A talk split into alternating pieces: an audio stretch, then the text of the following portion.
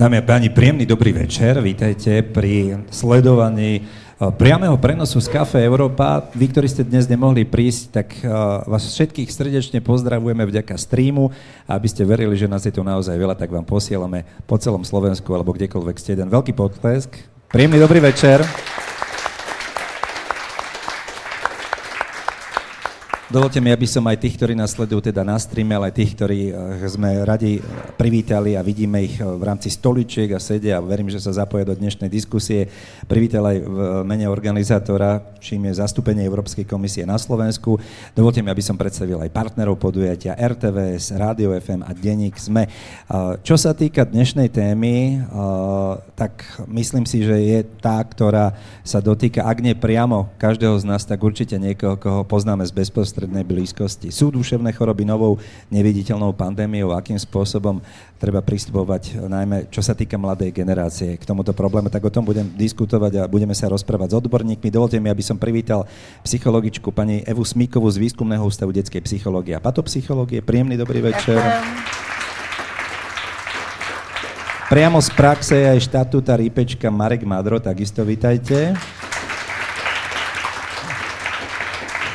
A tretím vzácným hostom a odborníkom je predseda správnej rady PDCS, pán Dušan Ondrušek. Príjemný dobrý večer, takisto vítajte.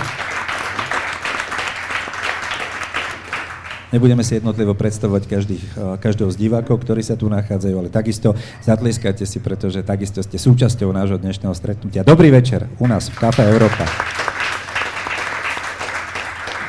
No ale aby, aby to nebolo ako na koncerte alebo na nejakom divadelnom podujatí, tak budeme hovoriť naozaj o vážnych veciach. A v prípade, že budete mať záujem a vy, ktorí nás sledujete, zapojiť sa nejakou otázkou do diskusie, tak máte možnosť buď sa pridať cez slido.com alebo hashtag Kafe Európa a môžete sa pýtať, či už teda konkrétne niekoho z hostí, alebo dáme všeobecnú otázku, my si ju potom rozdelíme. Ak chcete, tak sa môžete samozrejme aj podpísať, aby sme vedeli, že kto konkrétne na druhej strane. A kto sa pýta, možnosť pýtať sa v rámci našej už necelej hodinky majú aj návštevníci Kafe Európa. Máme tu ešte jeden mikrofón navyše a môžete sa takisto pýtať konkrétne niekoho niekoho z hostí, alebo teda zaujať aj nejaké stanovisko, prípadne dať vlastnú skúsenosť dnešného podujatia.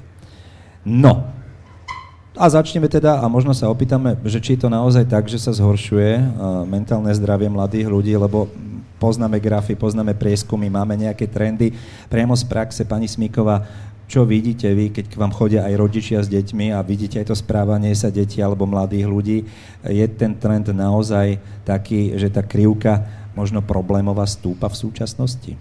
Tak ja keď robím vo výskumnom ústave, tak musím povedať, že tá e, krivka je Gaussova jedna a teda tých prípadov na jednom a druhom konci vždy je tak okolo 2 až 4% To, že sa nakumulovalo nejakých problémov, je možno v dôsledku tých okolností, o ktorých budeme hovoriť, sociálnych, e, nejakých spoločenských alebo teda aj rodinných, konkrétnych a preto vidíme možno náraz niektorých problémov u detí a dospievajúcich práve v tomto období.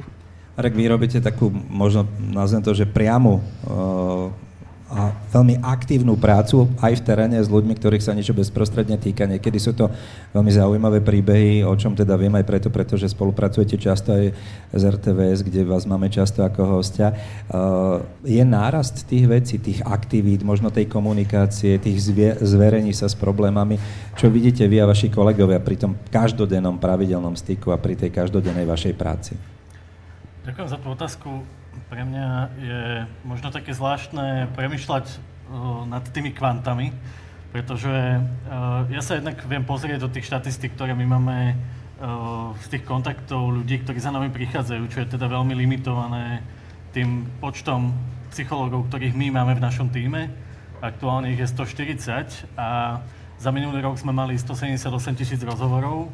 Um, no ale tie naše štatistiky hovoria o tom, že ďalších 400 tisíc ľudí sa k nám nedovolalo, nedopísalo, že, že žiadali alebo hľadali tú pomoc u nás a že sa k tej pomoci nedostali. Zároveň o duševných ťažkostiach sa oveľa viacej hovorí ako kedykoľvek predtým a, a ja som za to veľmi rád, že, že sa o tých veciach hovorí a na druhej strane my vidíme aj, keď si pozeráme tie štatistiky medziročné pri tej našej práci, že že tá situácia v oblasti duševného zdravia mladých ľudí sa sa zhoršuje, alebo zdá sa, že, že tých ťažkých tém pribúda.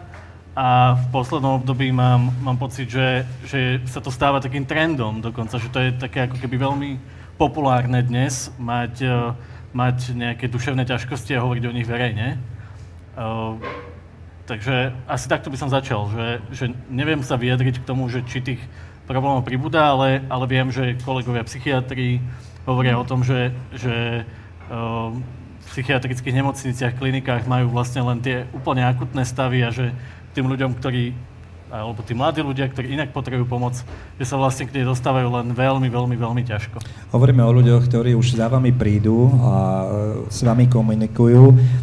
Pán Ondrošek, dá sa predpokladať, že ešte sú takí, teda, ktorí sa neozvú, ktorí sa s tým potýkajú sami a keby sa nakreslila tá množina tých ľudí, ktorí majú problémy a možno by sa len vyfarbila tá časť, ktorá sa zverí odborníkom, takže tých ľudí s problémami je ešte, ešte viac. A ak áno, tak akým spôsobom ich možno ani nie, že prinútiť, ale jednoducho doviesť k tomu, aby oslovili odborníkov, pretože vy a komunikácia s ľuďmi, s klientami, tak to je, to je veľmi častá téma a každodenná, tak, tak čo spraviť preto, aby, aby sme im hodili tú údičku, aby, aby hľadali tú pomoc, ktorú môžu nájsť u profesionálov?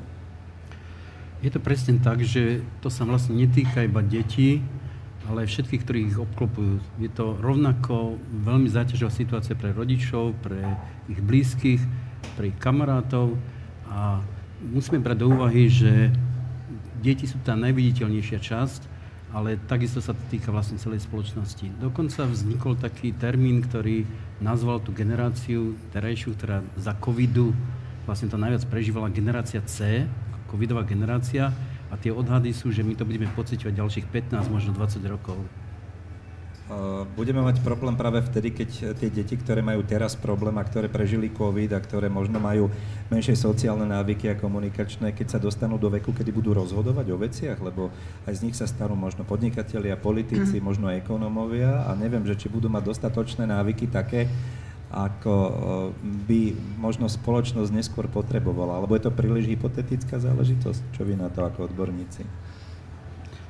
Nie je to hypotetické, pretože deti boli zasiahnuté vo veku, keď potrebujú kontaktovať, keď pre ich duševný rozvoj a ich osobnostný rast je nutné, aby si testovali rôzne spôsoby začlenovania sa do spoločnosti. A keď prišli o túto šancu, že boli zavretí dlho doma, tak bolo cítiť, že im ubúdajú nejaké tie schopnosti a e, tie sú ešte dôležitejšie ako to, čo im ušlo v škole. Možno zameškali nejakú látku, to sa asi dá dohnať, ale tie schopnosti dobre sa cítiť s kamarátmi, nadvezovať vzťahy e, sú mimoriadne dôležité a pocítime to neskôr. Inak, čo sa týka komunikácie, tak tá už nastáva, sme veľmi radi. No a pozdravujeme všetkých, ktorí nás sledujete prostredníctvom streamu, že sa zapájate. Ešte raz opakujeme slido.com alebo hashtag Cafe Európa otázky alebo podnety, nech sa páči. No a pýta sa nás jeden z vás, sledovateľov, respektíve konštatuje, častokrát vidíme na sociálnych sieťach dokonalé životy iných rovesníkov, ktoré môžu vyvolať pocity menej cenosti a porovnávania sa. Aký to má dopad na duševné zdravie detí a mladých ľudí? Možno by som tú otázku rozšíril ešte o ten fakt, že ako možno zamedziť tomu porovnávaniu a či je to vôbec možné, pretože každý z nás hľadá nejaké vzory, možno ich tie deti alebo tí mladí ľudia nevedia rozlíšiť Marek, aké máte s týmto skúsenosti? K vám asi chodia často práve ľudia, ktorí sa týkajú alebo potýkajú s takýmito problémami. Tak najmä sociálne siete sú súčasťou, úplne prirodzenou súčasťou ich života. A najmä v tom citlivom veku 13, 14, 15 rokov vieme, že, že je primárne z pohľadu vývinovej psychológie pre nich vytvárať a porovnávať to, čo zažili dovtedy, čo cítia, čo si myslia o svete, porovnávať s rovesníkmi. A sociálne siete na to dávajú obrovské príležitosti, naozaj, že, že nekonečné príležitosti. A dnes to, čo zažívame pri tej našej práci je, že, že mladí ľudia so sebou nosia stále nejakú masku, že, že musia stále byť dokonalí, musia, musia obávajú sa, neuveriteľne sa obávajú toho, že zlyhajú. To, čo nám komunikujú, je, že, že sa boja dokonca stretávať s niekým, o kom vedia, vie, vedia, že majú nejaké ťažkosti, že im je ťažko, pretože to dáva predpoklad, že, že tá ťažkosť, e, keď sa budem stretávať s neúspešnými alebo ľuďmi, ktorí sa trápia, hmm. tak to bude mať dopad aj na môj život a na to, že, že ja nebudem potom neskôr úspešný, alebo že, že o, napríklad aj tí influenceri, ktorých sledujú, ku ktorým zliadajú, to sú tie vzory, tak, tak majú strach, že či sledujú tých správnych influencerov, tých, tých relevantných, ktorí tu budú ešte aj o 2-3 roky známi, ktorí, ktorí budú tí úspešní a od toho vlastne odvíjajú ten svoj život, snažia sa im pripodobňovať, čo je úplne prirodzené a o, jasné, že, že ak ste v kontakte s ľuďmi, s ktorými vytvárate nejaký vzťah, tak o, to porovnávanie alebo to, to premýšľanie nad tým, že ako to mám ja, ako to má ten druhý človek, je, je toho súčasťou. A ten internetový priestor je samozrejme instantný svet, kde ukazujeme len to, čo chceme a, a teda je to veľmi uh, redukovaný svet. A, a funguje tam ešte taký jeden psychologický jav, ktorý sa volá disinhibičný efekt, ktorý ešte v našom mozgu spôsobuje, že ten náš mozog má pocit, že rýchlejšie rozumieme cez internet, že, že sme si bližší cez internet, že, že skôr rozumieme tomu, čo nám vlastne, e, čo nám ponúka e, tá komunikácia prostredníctvom sociálnych sietí alebo teda internetu. A, a ten náš mozog uh, sa snaží s tým vysporiadavať a, a najmä v tom citlivom období je nesmierne dôležité to, ako ten mladý človek dokáže sám so sebou spracovávať a dokáže vnímať to, že to je ten online svet. Môžu nám tie sociálne siete alebo priestor kybernetický, internetový a aj nejako diagnostikovať, že sa niečo deje, lebo častokrát sa stane, že dieťa alebo mladý človek dá status, kde je iba čierna farba alebo nejakým iným spôsobom dá smutnú fotografiu, aby vyvolal pozornosť a záujem okolia.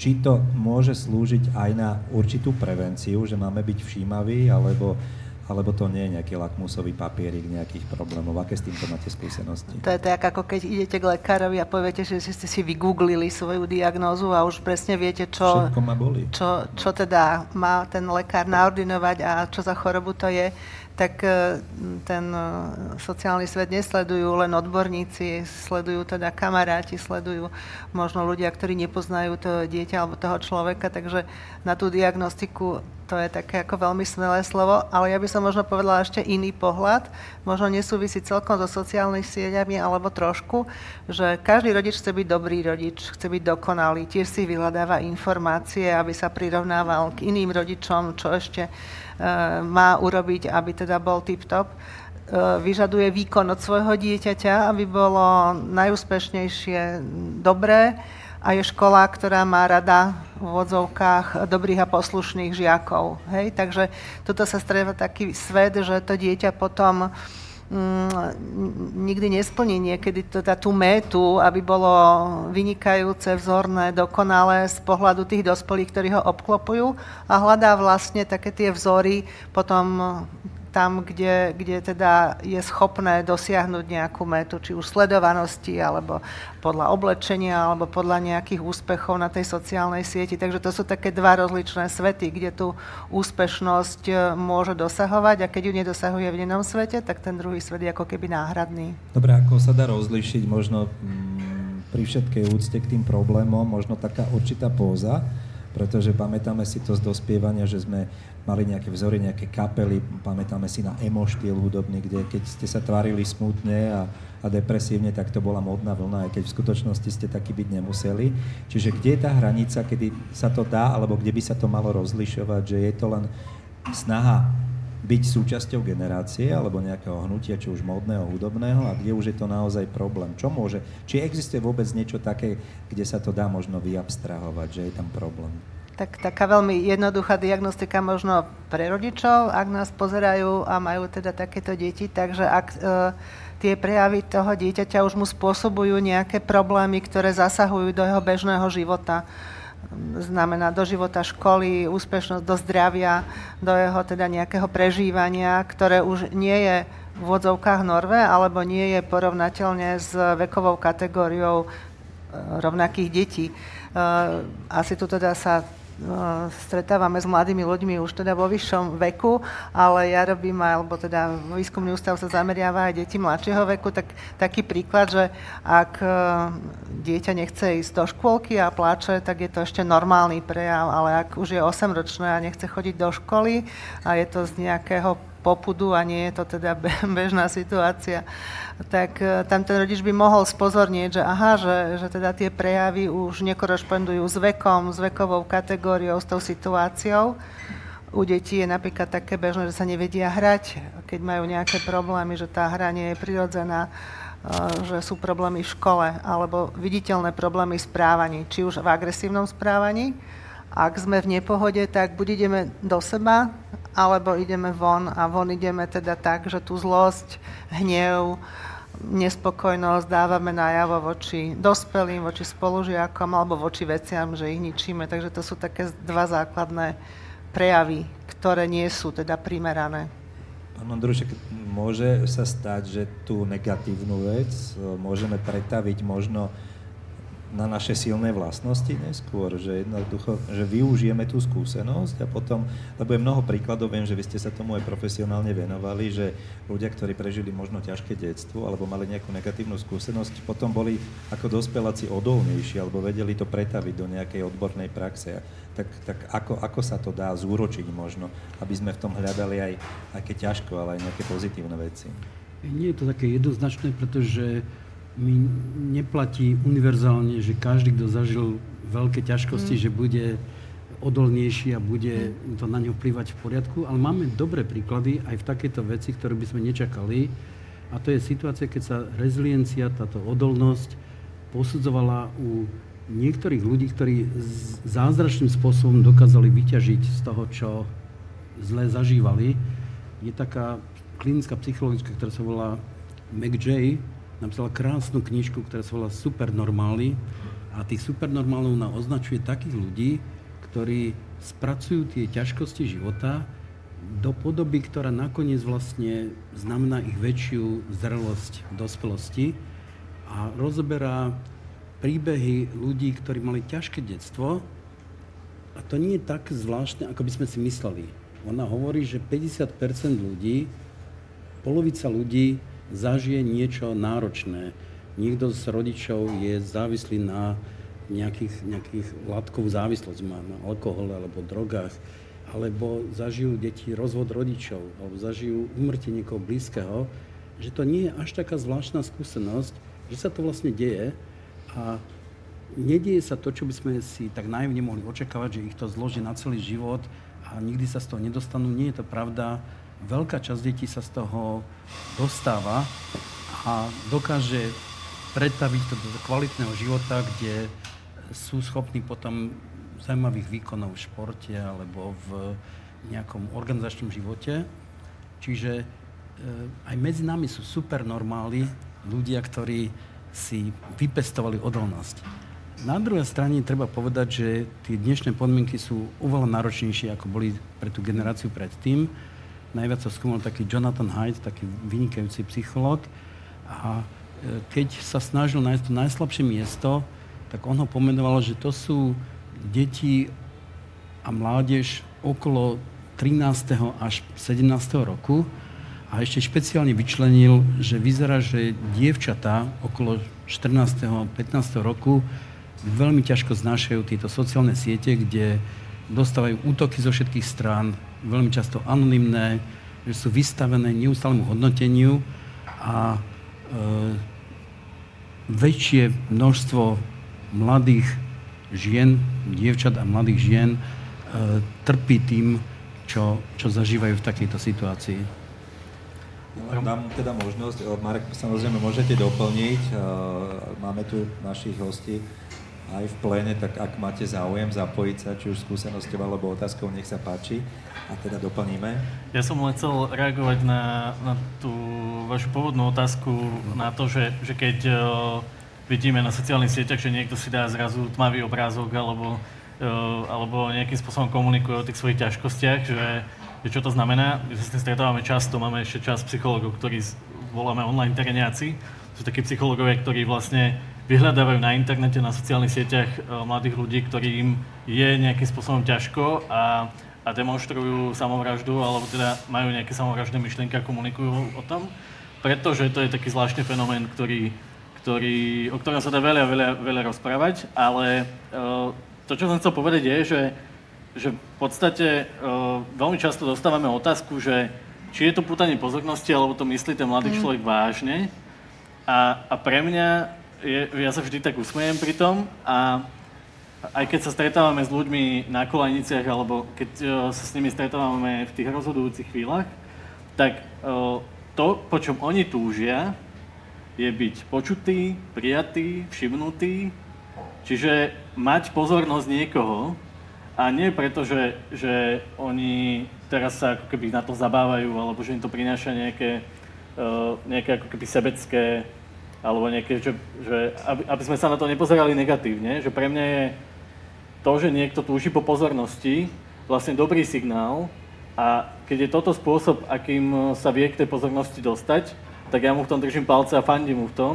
Zároveň musím povedať na druhej strane, že pre nás je to signál, ako sa ako ho rýchlejšie vieme nájsť a ako ho vieme osloviť a ako ho vieme napojiť na tú, na tú sieť pomoci, e, ktorá na Slovensku je pomerne bohatá. My na Slovensku máme naozaj veľmi veľa veľmi kvalitných psychoterapeutov, psychiatrov, máme veľmi kvalitnú liečbu, že naozaj tá sieť tej pomoci e, je tu bohatá, ale samozrejme áno, e, je, môžeme rozprávať o tom, že, je, že v tej oblasti nie sú peniaze, že, že máme málo tých odborníkov, že máme dlhé čakacie doby a málo lôžok v nemocniciach, ale, ale to, čo je nesmierne dôležité, je, že keď vidíme, že, že niekomu z nášho okolia, že niekto takýmto spôsobom sa snaží dať najavo, že mu je ťažko, tak je to pre nás všetkých príležitosť mu dať najavo, že to vidíme a že, že sme pripravení sa s ním rozprávať, nemusíme sa toho báť, môžeme ho len osloviť, či je všetko OK, dať mu najavo, že naozaj sme si to všimli. To je to nesmierne dôležité a chcel som, aby to zaznelo. Áno, už nám opäť pribudli nejaké otázky, tak poďme sa na ne pozrieť. Ako rozprávať s lajkom o duševnej poruche a terapii? Často sa stáva, že ľudia terapiu odsudzujú, takže akým spôsobom? Ja myslím, že keď v takom bežnom rozhovore s nejakým kamarátom, priateľom alebo rodinným príslušníkom hovoríme, tak by sme sa nemali pasovať do role toho, kto to vie najlepšie a kto najlepšie vie, čo mu pomôže a možno naozaj, ako Marek hovoril, že to vypočutie a ten vzťah, ktorý je jedinečný, eh, by sme mohli využiť na to, aby sme teda s ním chvíľu zdieľali rozhovore, priestore, v čase tie situácie, ktoré on nám chce popísať a neriešili to tak, že vieš čo, tak to už jedine ťa zachráni psychiatr, alebo proste toto už nie. Samozrejme, že ak teda sme v úzkých a nevieme čo a teda sa bojíme, že či neporadíme zle, alebo tak si povedzme, že len blízko byť tomu človeku je pre neho niekedy to prvé a užitočné. A čo sa často hovoríme rodičom, ktorí práve hovoria, že je nedostupná tá sieť a že teda psychiatrov je málo. To je pravda, to je fakt, že naozaj keď už horí, tak toho odborníka možno čakáme dlho, ale ten rodič je napríklad s tým dieťaťom každý deň. Takže my niekedy učíme tých rodičov, ako byť tomu dieťaťu nablízko a možno nerobiť nejaké zázračné veci, len byť pri ňom, počúvať, možno sa ani nepýtať, lebo niekedy tie deti sú také, že nechcú na prvý pokus ako sa zdôverovať, ale proste len byť, zažívať bežný deň, ktorý teda niekedy často nemáme s tými deťmi ani kedy zažívať. Pán Ondrušik, vy sa často venujete aj takému trénovaniu komunikačných zručností a tak ďalej. Ako komunikovať s tým problémovým človekom, mladým ľuďom, mladým človekom, s mladými ľuďmi, keď na... často teda sa dospelí medzi sebou nevedia dohodnúť, respektíve majú ten patent na pravdu a mladý človek má nejaký problém a ten dospelák opäť možno až tak direktívne mu chce hovoriť, že čo má robiť, čo nemá robiť, namiesto toho, aby ho počúval. Či sú nejaké také skillsy, či je nejaká rukoveď toho, toho dobrého rozprávania sa a, a chápania tých problémov, ktoré by sa dali pretaviť do praxe. Možno nás teraz sleduje niekto, kto má problém komunikovať s vlastným dieťaťom, ktoré má problémy, tak, tak ako? Čo s ním? Akým spôsobom možno pristupovať k tej vzájomnej komunikácii? Mám pocit, že to je nie až tak otázka nejakých techník alebo nejakých spôsobov, ako to presne urobiť, ale skôr je to nejaké nastavenie, nejaké hodnotové ujasnenie si, že ako vnímam toho druhého človeka. A keď sa dokážeme preladiť na to, že ten človek má svoju hodnotu, že ho máme radi, alebo nám záleží na tom, aby e, dobre fungoval, tak e, ten spôsob, akým budeme rozprávať, nejakej podobe sa odrazí aj v tom, ako, že z nás bude cítiť, že je to autentické, že si to naozaj vlastne myslíme a to je to najhodnotnejšie. E, čiže nemám až taký veľký význam štilizovať sa do nejakých vhodných techník a trikov a tak ďalej oveľa dôležitejšie je počúvať toho druhého, zvyknúť si na to, že je to normálne, že môže sa cítiť v trabloch a e, to, čo je dobré oproti minulosti, že ja vidím posun alebo roztápanie takých predsudkov voči tomu, že ľudia majú problémy a potrebujú odbornú pomoc. A keď som začínal ako psychológ dávno, dávno, pred 40 rokmi v poradni, tak ešte sa vyskytli také, že ja nepôjdem k psychologu, lebo nie som blázon. A tá predstava značkujúca, nálepkujúca, že predsa normálny človek nepôjde za psychologom, dneska to, s tým sa takmer nestretávam. Dokonca v niektorých kruhoch už je to taká výsada, že mať svojho psychologa alebo psychoanalytika je, je, je výhoda pri nejakej väčšej vlastne zrelosti, ale to podstatné je, že naozaj sa roztapajú stereotypy a predsudky a oveľa viac sme otvorní. Viac je teraz technických ťažkostí, že naozaj je zložité sa dostať k odborníkovi, že sú naozaj obsadení, naozaj je to podfinancované. Toto, toto je teraz tá najväčšia bariéra. Možno ešte o, otázka toho typu, že či máme naozaj vedieť o všetkom, čo sa týka života našich detí. Že či predsa len aj nepotrebujú možno ten ostrov tých svojich malých negatívnych depiek alebo niečo podobného a oni potom sa z toho dostanú, že či niekedy možno nedávame väčší dôraz na to riešiť tú situáciu, ktorá vlastne nemusí byť ešte riešiteľná. Skrátka vlastná súkromná zóna tých detí, nejaký vlastný ostrov, kde sa s tým samé vysporiadajú, lebo naozaj sme zvyknutí teraz často robiť za ne úplne všetko.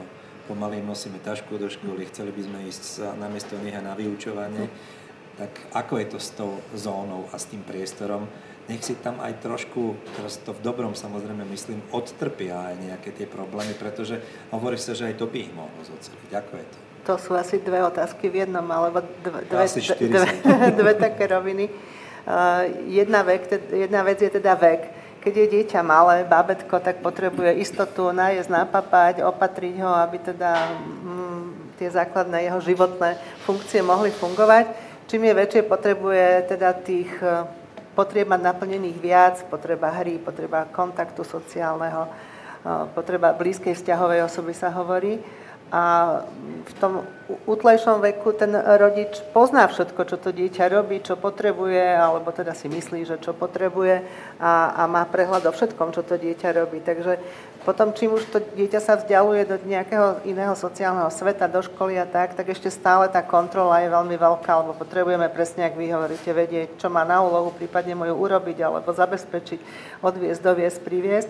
Ale čím to dieťa ten v tom veku už teda puberty alebo pred puberty potrebuje mať ten svoj svet, tak samozrejme má každé tú svoju osobnú zónu a svoje tajomstvá, ale to neznamená, že ak s tým dieťaťom máme dovtedy dobrý vzťah a kvalitný vzťah a možno je to kliše, ale naozaj vzťah, tak poznáme, čo cíti, alebo poznáme tú zmenu na tom dieťati. A to je nie o tom, že poznáme každé zákutie jeho duše, lebo do hlavy nikomu asi nevidíme, ani dospelým.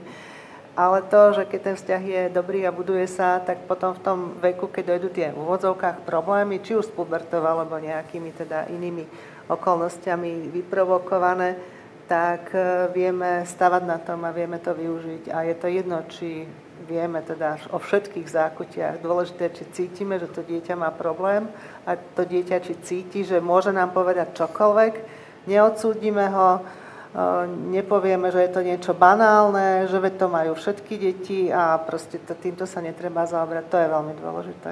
To nechcem samozrejme odľahčovať, sú to vážne témy, ale konkrétny príklad mám priamo z praxe, keď som so synom, teda som mu vypracoval celú domácu úlohu a dostal štvorku, tak som si vtedy povedal, že naozaj niekedy tie deti treba nechať pracovať samostatne a možno by bol lepší výkon. Ale Marek, vy ste chceli niečo doplniť? Padlo mi také zjednodušenie z pohľadu vývinovej psychológie, keď sa pozrieme na ten, na ten život. Euka to popísala veľmi dobre. možno také, také, taká rada je, že, že keď sa pozrieme na ten uh, detský vek, tak to dieťa príjma ten svet taký, aký mu ho rodičia ponúkajú. Um, vníma, vníma ten svet tak, ako dospelí, ktorí sú okolo neho, čo si myslia, čo cítia, ale najmä to dieťa sa ako keby naciťuje uh, to, že či je v bezpečí, to, že či je postarané o všetko. Mm.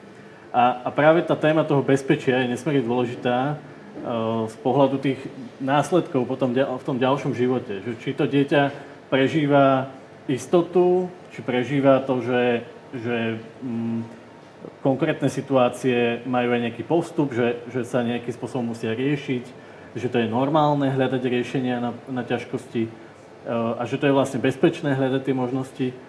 Uh, v tom neskôršom veku od tých 10 do, do 15 rokov je to také zvláštne obdobie, kedy to dieťa už nemá ako keby ten primárny zdroj tých svojich potrieb. Samozrejme stále ako keby platí, že potrebujú papať, potrebujú niekde bývať, Eh, potrebujú, aby ich niekto šatil, aby sa o ne postaral, ale, ale z pohľadu tej psychológie začne byť dôležitá tá skupina a práve ako keby si začne vytvárať nejaký taký ten súkromný svet alebo, alebo svet, ktorý voláme, že, že úplne na opačnom konci, ako sú rodičia. Uh, preto, aby preverilo, uh, že to, čo získalo dovtedy, že či naozaj platí a funguje v tom svete. A zároveň sa snaží samo seba definovať a snaží sa definovať to, kým vlastne bude a čo si vlastne o ono myslí. A ešte to presieva cez tú skúsenosť tých rovesníkov. Ehm, čiže je nesmierne to je ťažké veľmi pre tých rodičov, ktorí vedia, že, že tá kontrola je nesmierne dôležitá a že najmä keď sa to dieťa ako keby oddeluje od nich a keď si začne vytvárať ten iný svet, tak tí rodičia často chcú mať tú kontrolu. A, a ono to nefunguje, ak používame tie isté rodičovské spôsoby komunikácie, ako, ako sme používali predtým tých 10 rokov. Dnešní tínedžeri vo veku 13, 14, 15 rokov potrebujú, aby nielen rodič povedal, že o 10. budeš doma, ale aby ten rozhovor s tým dieťaťom viedol tak, že čo si myslíš, ak by som chcel, aby si bol o 10. doma, tak prečo je dobré, aby si bol o 10. doma? Dneska tie detská potrebujú práve kvôli tomu, že tá, tá doba je nastavená veľmi výkonovo, potrebujú rozumieť tomu, že prečo sa to vlastne deje prečo ja sa mám správať takto a takto a potom sa dokáže k tomu samé pripojiť. My to druhé obdobie a tú, tú rolu toho rodiča voláme, že my sme veľmi chceli, aby bol ten rodič ten fanúšik toho dieťaťa. Samozrejme, že to dieťa potrebuje ten záujem, potrebuje mať stále ako keby pred očami, že ten rodič čaká, že je pripravený sa s ním rozprávať, že je pripravený, keď sa čokoľvek pokazí, tak, tak u mňa sa to nepokazí. My, my spolu dokážeme Eh, dokážeme riešiť každú jednu výzvu, ktorú, ktorú budeš riešiť, alebo vec, pri ktorej sa budeš cítiť nepríjemne. Chcem, aby si vedel, že, že, som, že stále je tu bezpečie, mm. kde, kde nájdeš tú pomoc a podporu. A potom to neskôršie obdobie my hovoríme, že, že to je takéto obdobie, kedy sa ten tínedžer alebo ten mladý človek začne tak vrácať k tým rodičom a, a uh, hovoríme o tom, že ten rodič už môže byť taký akože partnerský a môže začať vymieňať tie svoje skúsenosti s tým dieťaťom a to dieťa bude začnú zaujímať tie veci, eh, že ako to tí rodičia mali, keď oni boli zamilovaní. Eh, práve kvôli tomu, že, že ten mladý človek z tej skupiny ako keby odchádza a vyberá si z tej, z tej skupiny zase niekoho. Jedného priateľa, eh, partnera, dochádza tam naozaj k takým tým prvým intenzívnym vzťahom, ktoré môžu pretrvať na celý život. Čiže ten rodič môže mať tú odvahu byť partnerom v tom období. A pripomeniem teda aj našim eh, divákom, ktorí nás sledujú prostredníctvom online, že sme v druhej polovici nášho spoločného stretnutia v Kafe Európa, že sa venujeme problematike duševných chorób, ktoré by eh, sme mohli označiť za novú neviditeľnú pandémiu aj vďaka organizátorovi, ktorým je zastúpenie Európskej komisie na Slovensku a partnerom RTVS, Rádio FM a Denníku ZME, sme sa tu mohli stretnúť aj s odborníkmi. Máte možnosť zapojiť sa slajdokom alebo hashtag Kafe Európa, takže čakáme na vaše názory, otázky. A v tejto súvislosti mi dovolte, aby som teraz zacitoval e, z jedného posolstva, ktoré nám prišlo od e, niekoho, kto nás sleduje prostredníctvom streamu Citujem, mám 23 rokov, 7 rokov mám tetániu, 2 roky bojujem s panickou poruchou, zistili mi, keď som sa zrútil mávala som panické a taký 5 krát denne, 2 mesiace som bola na lôžku, bola som tak na dne, že som sa ani nevládala zabiť a chcela som. Dnes je to iné, vyštudovala som vysokú školu, mám vysnívanú kariéru, pomohla mi rodina a odborníci. Nevzdávajte sa. Toto nebola otázka, to bolo posolstvo. My vás pozdravujeme. Tento potlesk patrí vám, takže držíme palce. A ďakujeme aj za úprimnosť, ktorú ste uh, nám poslali vaše posolstvo. Dušan Kvargľa píše, ako odporúčate vypestovať si odolnosť voči mentálnym stresom a ako rýchlo si myslíte sa školstvo dokáže adaptovať na povinnú výuku ochrana duševného zdravia. Takže nech sa páči odpoveď na otázku prostredníctvom slajda. Ja myslím, že odolnosť je záležitosť procesu. To nie je, že naraz to vlastne získame a správni rodičia rovnako, keď robia chybu, že zanedbávajú dieťa a nevšímajú si, čo potrebuje, tak takisto nevybudujú odolnosť, keď budú hyperprotektívni, keď budú helikopteroví rodičia, ktorí neustále lietajú nad tým dieťaťom a nenaučia, nedajú mu pocítiť vlastne nejakú samostatnosť. Čiže my vidíme, že e, nám sa dejú nové javy, ktoré v takej miere až sa nediali, že rodičia príliš držia ochrannú ruku nad dieťaťom. E, učiteľky v školách nám niekedy rozprávajú také, že idú na e, nejaký lyžiarsky zájazd alebo nejakú školu v prírode a e, rodičia každý deň im telefonujú a dožadujú sa najčerstvejšie správy, či je všetko naozaj v poriadku. A niektorí požadujú už, aby im každý deň poslali fotku šťastného dieťaťa a keď im pošlu fotku, tak sa rodičia zase pýtajú, prečo sa dieťa neusmieva dneska. A proste tento typ prílišného protektívneho správania. Ak toto za, zavedieme, tak vychovávame generáciu, ktorej sa hovorí, že tie generácia snehových vločiek, že tie detská nič nevydržia, oni potrebujú zažiť aj nejaké momenty, keď sa popasujú s nejakou nepríjemnou udalosťou a zvládnu to. To najlepšie, čo môžu rodičia urobiť, je, keď umožnia tým deťom robiť nejaký pravidelný šport, nejakým spôsobom si zažiť aj nepríjemné chvíľky, aby sa naučili, že každá, každý úspech sa dosahuje na základe toho, že zažívame aj neúspech a že je normálne v živote mať aj úspechy a neúspechy a učíme sa z obidvoch. Otázne by bolo, ako by vyzerali fotografie usmiatých rodičov, či by boli každý deň také, keby sme si ich vypýtali ako deti. Čo sa týka rodičov, možno pani Smíková, otázka priamo aj na vás. Píše sa opäť v jednej e, z otázok, že treba spomenúť aj rodičov, ktorí sú často vyhorení z rodičovstva, pretože v dnešnej dobe je náročné sklbiť rodinu a prácu single rodičov, samoživiteľov, ktorí sú pod obrovským tlakom, čo následne vplýva aj na deti. Aká je tá dôležitosť tej interakcie rodič-dieťa e, a či si všímate aj rodičov, keď príde rodič s problémom svojho dieťaťa, pretože to môže takisto byť veľmi výraznou odpoveďou na tie problémy. Tak možno začnem koniec tej otázky, že nás kedy si učili v škole, že ak príde e, rodič s dieťaťom veľmi malým, tak treba konzultovať dve sedenia s rodičom a jedno s dieťaťom a keď je to dieťa už v puberte a veľké, tak tri sedenia s dieťaťom a jedno s rodičom, že sa to tam ako mení. Takže ten rodič stále má uh, samozrejme svoju úlohu a uh, niekedy vlastne to sklbiť ten pohľad rodiča a dieťaťa je to, čo je teda to merito veci a ten problém. A často teda deti majú problém so vzťahmi s nami dospelými, s učiteľmi, s rodičmi, s kamarátmi, s vrstovníkmi, súrodencami.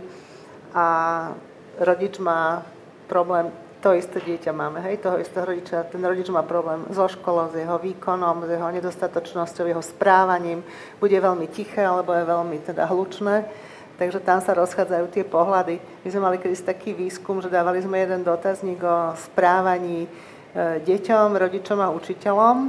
A išlo o deti, ktoré mali problémy, boli také rizikové poruchy správania, čiže z pohľadu učiteľa boli úplne na krajnom teda spektre toho problémového správania.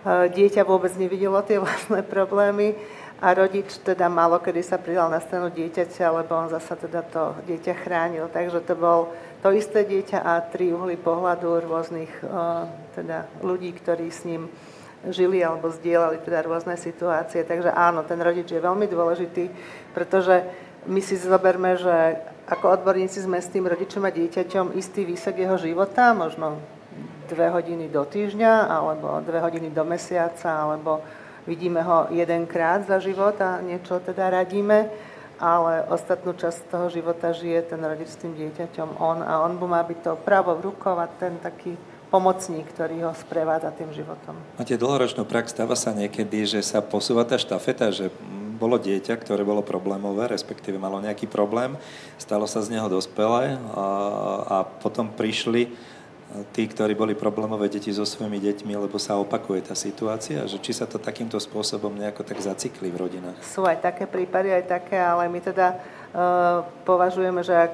dojde náš klient už so svojim dieťaťom, že to je taká časť, že sa obráti zasa na niekoho, kto by mu vedel pomôcť, a samozrejme sú potom také tie retrospektívne výskumy, ktoré hovoria, že napríklad delikventní mladí ľudia mali v svojej anamnéze v histórii teda zlé vzťahy s rodičmi alebo so školou, teda záškoláctvo, nejaké krádeže a tak ďalej. Ale nedá sa to povedať, že každý, kto chodí poza školu, kradne, je agresívny, tak potom aj v dospelosti takým bude. Práve to sú tie príklady, ktoré Dušan hovoril, že sa vlastne z tej situácie vedia nejako dostať. A máme klientov, ktorí úspešne vyštudovali vysokú školu a prídu sa práve pochváliť so svojimi deťmi, že, že teda zvládajú aj túto oblasť svojho života.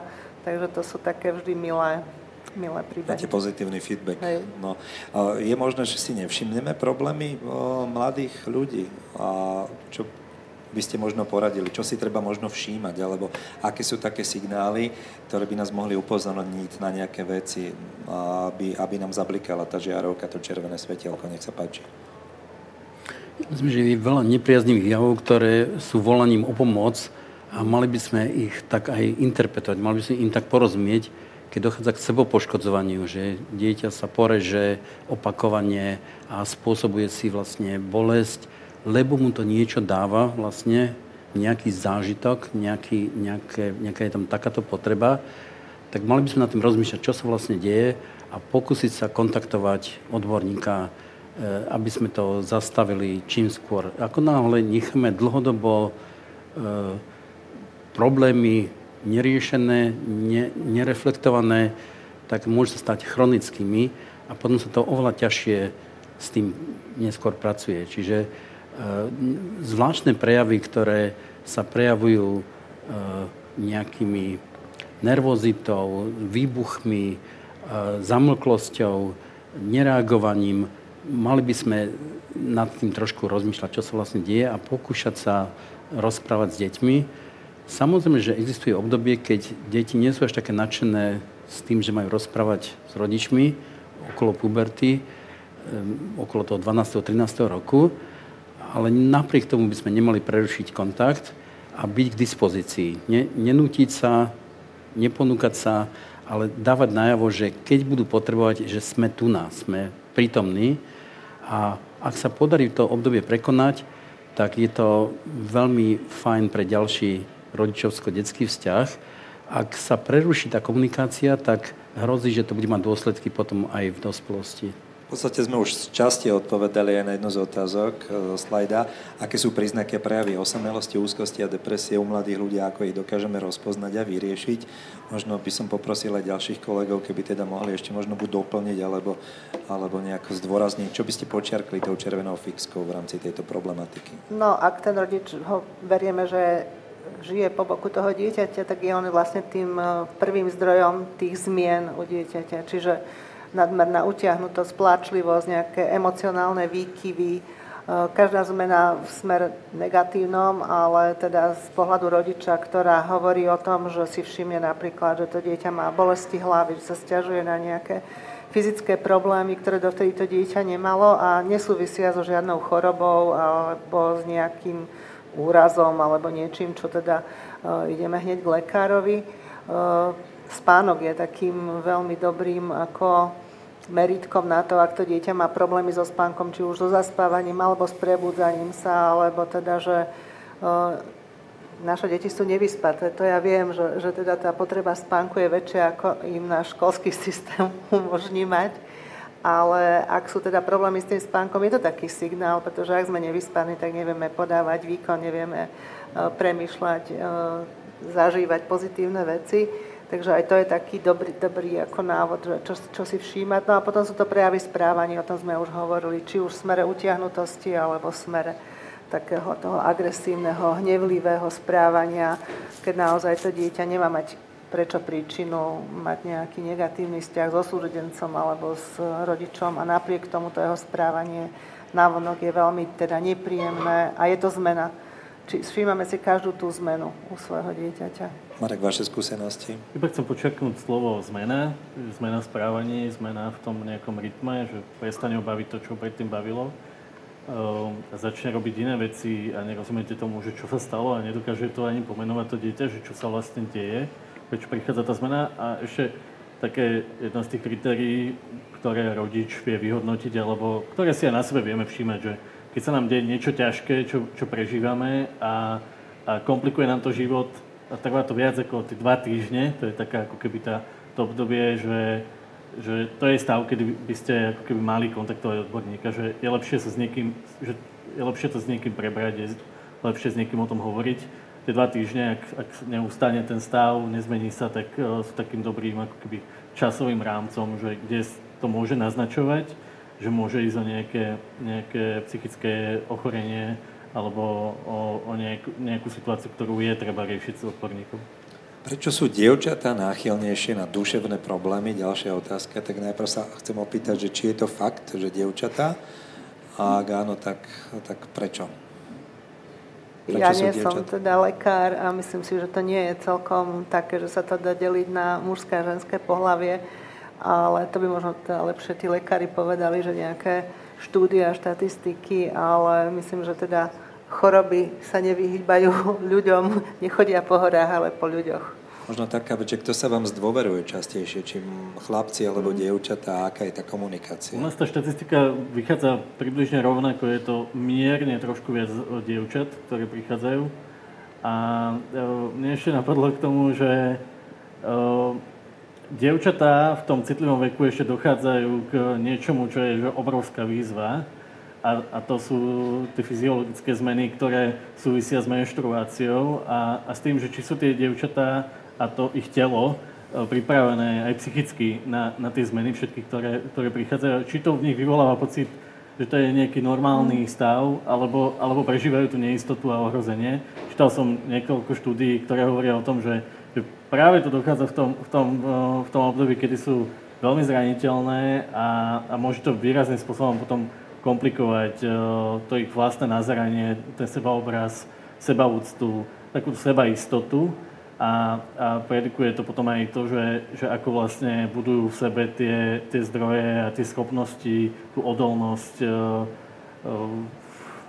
reagovať na tie podnety, ktoré, ktoré prichádzajú zvonku a ktoré teda aj vďaka sociálnym sieťam nie sú, nie sú veľmi ako keby pozitívne, no sú to proste zložité výzvy. Nemáme štatistiky, napriek tomu možno máte skúsenosti pri komunikácii z rôznych medzinárodných fór alebo pri konzultácii s kolegami zo zahraničia. Otázka e, znie, ako by ste zhodnotili slovenské duševné zdravie v porovnaní s ostatnými krajinami V4 a či existuje nejaké slovenské špecifikum v tejto oblasti. Neviem teda, akým spôsobom to myslel náš pýtajúci sa. Možno, že či mm, keby bola hitparáda tých problémov, že či je niečo také najmarkantnejšie, či sa dá povedať, že toto trápi mladých ľudí najviac. Máte nejaké takéto podnety? Podnety nie, ale možno teda to, že sme blízko tej Ukrajiny, tak tento fenomén zasiahol celú našu spoločnosť. Vlastne deti, ktoré prichádzajú teraz do našich škôl, tak ohrozil teda ich duševné zdravie a naše deti sa, sa museli potýkať s tým, že ako takéto deti prijať, ako, ako fungovať. Možno je to teda len jeden príklad, najprv to bolo vo fáze, keď teda sme to brali ako, že je to charita, že teda ideme ich začlenovať a tak. A potom sa objavili problémy, že nie všade a všade sa zniesli a že teda to spolužitie sa nedá len tak vosknutím prsta naordinovať a povedať si, že tak budeme sa mať radi a príjmame vás. Takže tie, tie vzťahy, určite toto je špecifikum e, Slovenska, pretože sme najbližšie a toto nemá teda žiadna krajina iná, ktorá by takéto skúsenosti mohla mať, ale to mňa len napadlo, že teda ideme porovnávať, tak toto je také špecifikum. Nejakú hitparádu máme aj z tých našich hitparádu, aj z tých našich liniek pomoci, že čo sú vlastne tie najčastejšie problémy. Ne, nevieme to vôbec porovnávať uh, s ďalšími krajinami, pretože my si spracovávame tie štatistiky nejako a zase niekto iný hmm. nejako inak a, a málo sú ako keby porovnateľné tie dáta. Ešte k tej vojne iba poviem takú jednu poznámku, že, že u nás na našich linkách pomoci vojna ovplyvnila najmä chalanov vo veku mm. 17-18 rokov, ktorí vtedy, keď to celé začalo, tak mesiac naozaj prichádzali stovky, stovky mladých chalanov v tomto veku, ktorí s nami hovorili o tom, že či má vôbec zmysel ísť niekde maturovať, alebo ísť mm-hmm. na mhm. vysokú školu, keď hrozí, že o pár mesiacov Poď ja pôjdem bojovať. A, a že že veľmi riešili to, že aké je to mať zbraň v ruke a strieľať mm. a že či to bude také ako v tej hre, alebo v čom, je to, mm. v čom to bude iné a že oni naozaj cítia to, že musia zase znova prebrať zodpovednosť za, za tú spoločnosť. Mimochodom to veľmi súvisí s tým, ako prežívali pandémiu COVID-19, že, že mali pocit, že oni sú tí, ktorí uh, aj v médiách tak boli označovaní, od politikov tak boli označovaní, že to sú tí, kde najviac sa šíri COVID v tých školách a, a podobne, takéto výroky Eh, museli ich zvládnuť a spracovávať a len k tej hitparáde alebo najčastejšie témy rozhovorov u nás na našich linkách pomoci sú jednoznačne a platí to 11 rokov. 21% eh, mladých ľudí, ktorí sa na nás obrátili minulý rok, hovorili o pocitoch osamelosti, že nemajú s kým hovoriť o tom, čo prežívajú. Eh, ďalšia, ďalšia, ďalšia tá téma, s ktorou sa na nás obracajú, sú práve ako keby tie psychické ťažkosti, ktoré my psychológovia by sme vedeli pomenovať, že aha, že toto môže ako keby naznačovať nejaké depresívne symptómy, že sa tam ukazuje ako keby nejak, nejaká úzkosť, nejaká depresia, niečo takéto, my to samozrejme nediagnostikujeme, ale, ale to sú aj tie témy, ktoré oni takto pomenovávajú. A, a potom je to sebepoškodzovanie, je to domáce násilie, sú to vzťahy. Moji kolegovia sa tak veľmi tešia, keď niekto príde za našimi psychológmi a chceli riešiť lásku alebo sex, že to je ako keby niečo, že, že sa tak potešia popri tých iných témach. Mm. To, čo, to, čo napríklad bolo vypuklé minulý rok, tak bolo množstvo kontaktov o myšlienkach na samovraždu, 16 tisíc kontaktov s touto témou, plus poškodzovanie, ale potom, potom to boli aj ako keby konflikty a taký ten život ako keby v tej, v tej uh, s tými rovesníkmi alebo v rodinách. Veľa nám rozprávajú o tom, čo sa deje v rodinách a, a prinášajú to ako takú sondu. Pán Ondrošek, ešte vás sa opýtam presne na to isté, že či máte vy nejaké možno, že, že najviac kumulované problémové záležitosti a či sa dá určiť nejaká štatistika. Ja myslím, že my sa moc neodlišujeme od toho, čo sa deje v celom svete a celosvetovo sa hovorí o pandémii osamelosti, že to je to, čo najviac dospievajúci ľudia cítia, ale aj dospelí. Že to je, to je vec, ktorá vôbec sa nedá tak ľahko odstrániť a súvisí so všetkými inými ťažkosťami aj zdravotnými ukazovateľmi. Čiže niečo sa deje také nešťastné v tej spoločnosti, keď sa nám to takto šíri. A potom ešte tie aktuálne veci, naozaj proste tá vojna to je vec, čo sa nedá obísť a prežívajú veľmi silne aj malé deti. My máme pocit, že oni nerozumejú a čo sa deje a vlastne oni zachytia nejaké obrazy v televízii a, a pokiaľ nedostanú nejaké vysvetlenie, nejaký komentár, tak zbytočne proste to veľmi e, nutkavo a veľmi úzkostlivo vlastne prežívajú. E, my vidíme, že niektoré školy fungujú veľmi pekne a naozaj sa snažia aj tým ukrajinským, aj našim deťom proste vytvoriť e, zmysluplné podmienky, ale súčasne som zažil aj situácie, keď robili sme s nejakými Ukrajincami, ktorí majú deti v slovenských školách a oni nám rozprávali historky, s ktorými sa stretávajú, tak jedna z nich hovorila, že, že mali hrozné ťažkosti, že prišla plačúca 13-ročná dcéra zo, školy, zo slovenskej školy domov, že jak to má rozumieť, lebo doma počuje, že tí Ukrajinci sa hrdinovia a, a, a žijú v tých ťažkých podmienkach a, a denne vidia fotky od svojich príbuzných, kde im čo zbombardovali a, a aké je to tam náročné. A súčasne v škole slovenský učiteľ im povedal, že Ukrajinci za to môžu sami, lebo tí Rusi majú pravdu a treba, aby sa oni spametali a to je ich problém, že, nie, nie, že pokračujú proste ďalej v tej vojne. Čiže keď dostávajú takéto protichodné informácie, tak samozrejme, že to tým deťom sa ľahko nespracuje, ale aj dospelým. To sú veľmi, veľmi vlastne náročné situácie, ktoré my môžeme to vytesniť a povedať, že však nás sa to netýka, ale týka sa nás to. Máme 5 minút ešte a máme 3 otázky zo slajda, tak skúsme ich tak analyticky rýchlo prebrať. Ako rozprávať s deťmi o drogách? Zaujímavá problematika, tak nech sa páči. Možno aj máte priame skúsenosti, ale nie s drogami, ale s tou komunikáciou. Ja si myslím, že teda tá téma môže byť alkohol, drogy, sex, láska, neviem, na téme podľa mňa nezáleží. Dôležité je to, s čím sa na nás dieťa obráti, aby sme to neodmietli a zase na druhej strane neboli takí tí policajti, ktorí keď si myslia, že to dieťa niečo užíva a my to chceme teda dokázať, že to tak je, tak e, tomu vlastne nepomôžeme, že tým usvedčením toho dieťaťa, že cítime, že fajčilo, alebo teda prišlo neskoro a cítiť, že niečo pilo, tak vlastne mm, tou, tou takou policajnou komunikáciou vlastne nedoriešime ten problém toho dieťaťa, alebo náš problém, lebo teda predovšetkým my s tým máme najprv problém, nevieme, ako to dá odkomunikovať a ak sa tej témy radšej vyhneme, tak tiež to nie je dobré, pretože tomu dieťaťu dávame najavo, že to prehliadame, alebo že s tým vlastne súhlasíme. Ako keby sme to tolerovali Áno, alebo tolerovali.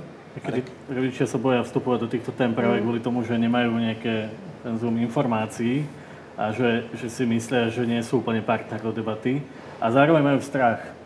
A e, veľmi môže fungovať nejakým rodičom napríklad e, pomenovať nejaké slovo v tej komunikácii a opýtať sa, že čo si o tom myslí, čo si myslí o tom, čo sme teraz videli v správach, nejaký aktualizačný moment veľmi tomu ako keby pomôže, nejaká ako keby vec, ktorá sa stala a pýtať sa toho dieťaťa, čo si myslí a možno sa vám podarí dostať aj k otázke, že ako by sa správalo, keby uh, prišla nejaká takáto ponuka, alebo keby uh, a zároveň tam môžete naozaj prinášať do, tej diskus, do, do toho rozhovoru to, že, že máte nejaké obavy. To, to čo Euka naznačovala, že byť policajt a, a zakazovať, tak to práve nefunguje. Uh, tá naša skúsenosť je, že, že veľa sa pýtať a dokonca sa aj nechať učiť o tých deciach, nechať si vysvetliť o tých deciach, že čo to vlastne je, čo to znamená. Funguje to takto aj pri tých fenoménoch, ktoré súvisia s internetom.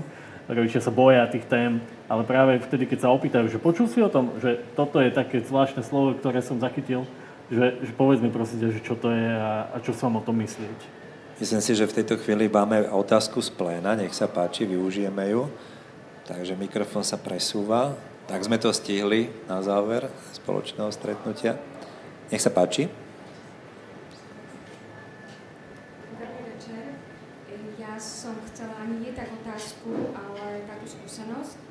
Mám dceru, ktorá má 19 rokov, má bulimiu, depresiu, úzkosti. E, začalo to všetko, keď bola pandémia, prišla na strednú školu, e, veľmi veľký perfekcionista, ktorý chcel všetko stihnúť, ale úplne všetko.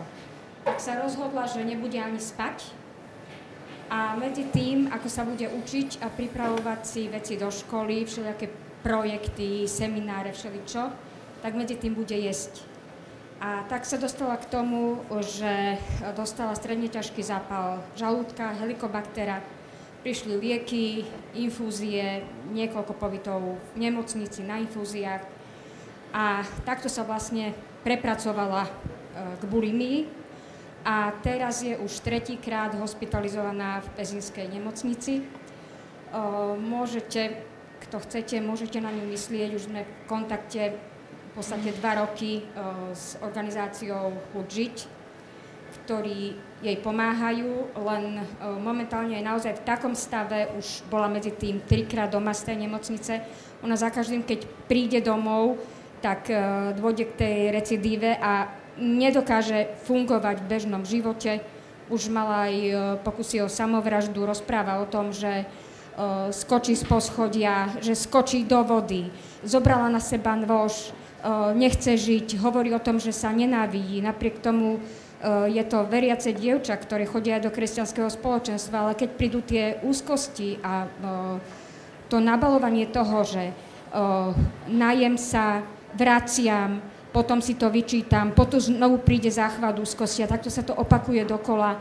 Je to naozaj aj pre nás ako pre jej rodičov veľmi, veľmi ťažké a namáhavé a nevieme, ani ona nevie, zdá sa je tá situácia veľmi zúfala, že čo bude, keď teraz príde z tej ďalšej hospitalizácie.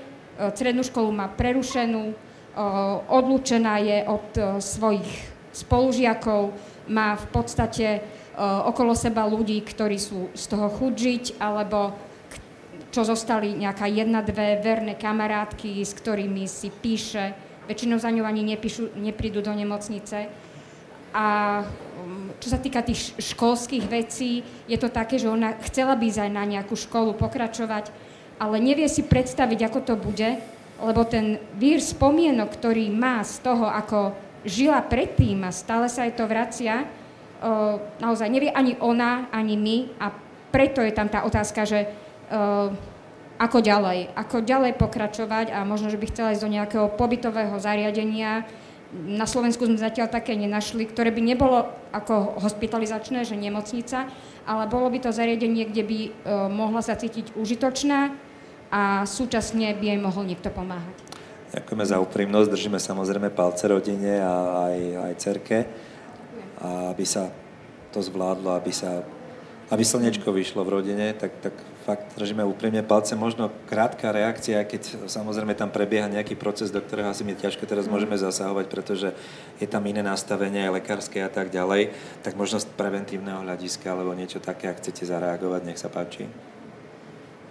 Ja tiež len asi teda, že konkrétnej slečne držíme palce a možno niekedy potom také tie skúsenosti takýchto ľudí, ktorí sa boja o tom hovoriť, lebo ich teda odsúdime, že takéto niečo zažívajú, prežívajú, práve sú možno takým mementom alebo príkladom, že ako sa dá aj s takýmito problémami žiť a mať chuť žiť. Takže to, to je teda pozitívne Takéto potom. posolstvo. Mm. Čas nám vypršal, napriek tomu poprosím ešte každého zo vzácných hostí naozaj jednou vetou, dvoma možno z hľadiska do budúcnosti, prevencie, alebo čo by sme si mali všetci odniesť aj z tej dnešnej spoločnej debaty, aj s tým úhlom pohľadu do budúcnosti, aby, aby duševné choroby neboli novou neviditeľnou pandémiou, ale aby sme to aj v tých rodinách, aj v tých školách, aj v tej práci zvládali. Tak ja viem, že teraz nedáme ten všeliek, ale predsa len vás každého poprosím o recept, aspoň jednou vetou. Nech sa páči, pán Ondrušek. Ja myslím, že dôležité je nezabúdať na to, že rovnako ako e, vzťahové istota, nejaké to hniezdo, že človek nie je sám, ale má okolo seba nejakých ľudí, ktorí, ktorí s ním cítia, je, je budovať vlastnú odolnosť, vlastnú rezilienciu a e, vznikajú veľké programy, ktoré sa snažia aj na individuálnej úrovni, ale aj celospoločensky rozvíjať takéto programy. Asi v budúcnosti to bude aj na školách, asi sa to stane bežnou vlastne praxou. Je to veľmi dôležité, aby sme boli schopní takéto prúžnosti. Ďakujem. Marek Madro? Um, mám dve také veci. Jedna je, začínali sme tým, že, že nosíme viac masiek, ako, ako je únosné, alebo ako vládzeme. A mať nejaký kult, nejakých ľudí, uh, s ktorými nemusíme mať tie masky, a, a predky môžeme byť sami sebou, takí, akí sme. To je ako keby to jedno. A to, a to druhé, vytvárať ten svet okolo seba, tý, vytvárať tie vzťahy, priateľstva tak, aby, aby sme pomohli ľuďom nemať tie masky, alebo aby sme mohli byť pred sebou autenticky pravdiví a, a dávali si navzájom ten pocit, že sme počutí, prijatí, že, že sme spolu radi. Ďakujem pekne, pani Smiková. No ja si myslím, že stále je viac ľudí, ktorí nemajú problémy takého charakteru, že teda sa musia radiť s nejakými odborníkmi a tí by mali byť vlastne tými sprevádzajúcimi alebo tou oporou tým, ktorí takéto e, niečo zažívajú a prežívajú. Tak to je, to je možno také posolstvo, že dneska sme sa bavili o ťažkých témach, ale nie každý z nás e, musí zákonite mať tie problémy až takého, takého, také intenzity alebo rozmeru. A ešte pozitívne, že naše školy naozaj verím tomu, že tá prevencia sa tam dostane vo väčšej miere. Sú na to teraz dosť veľké tlaky a myslím, že tá otázka duševného zdravia tam preniká aj cez nejaké projekty, aj cez vzdelávanie tých ľudí, ktorí učia učiteľov, ako nielen učiť, ale aj byť pri tých deťoch. Ďakujem veľmi pekne našim hostom, pani Smikovej, pánovi Madrovi, pánovi Ondruškovi, aj za uh, informácie, rady a za všetko, čo sme sa od nich dozvedeli. Vďaka, ďakujeme pekne.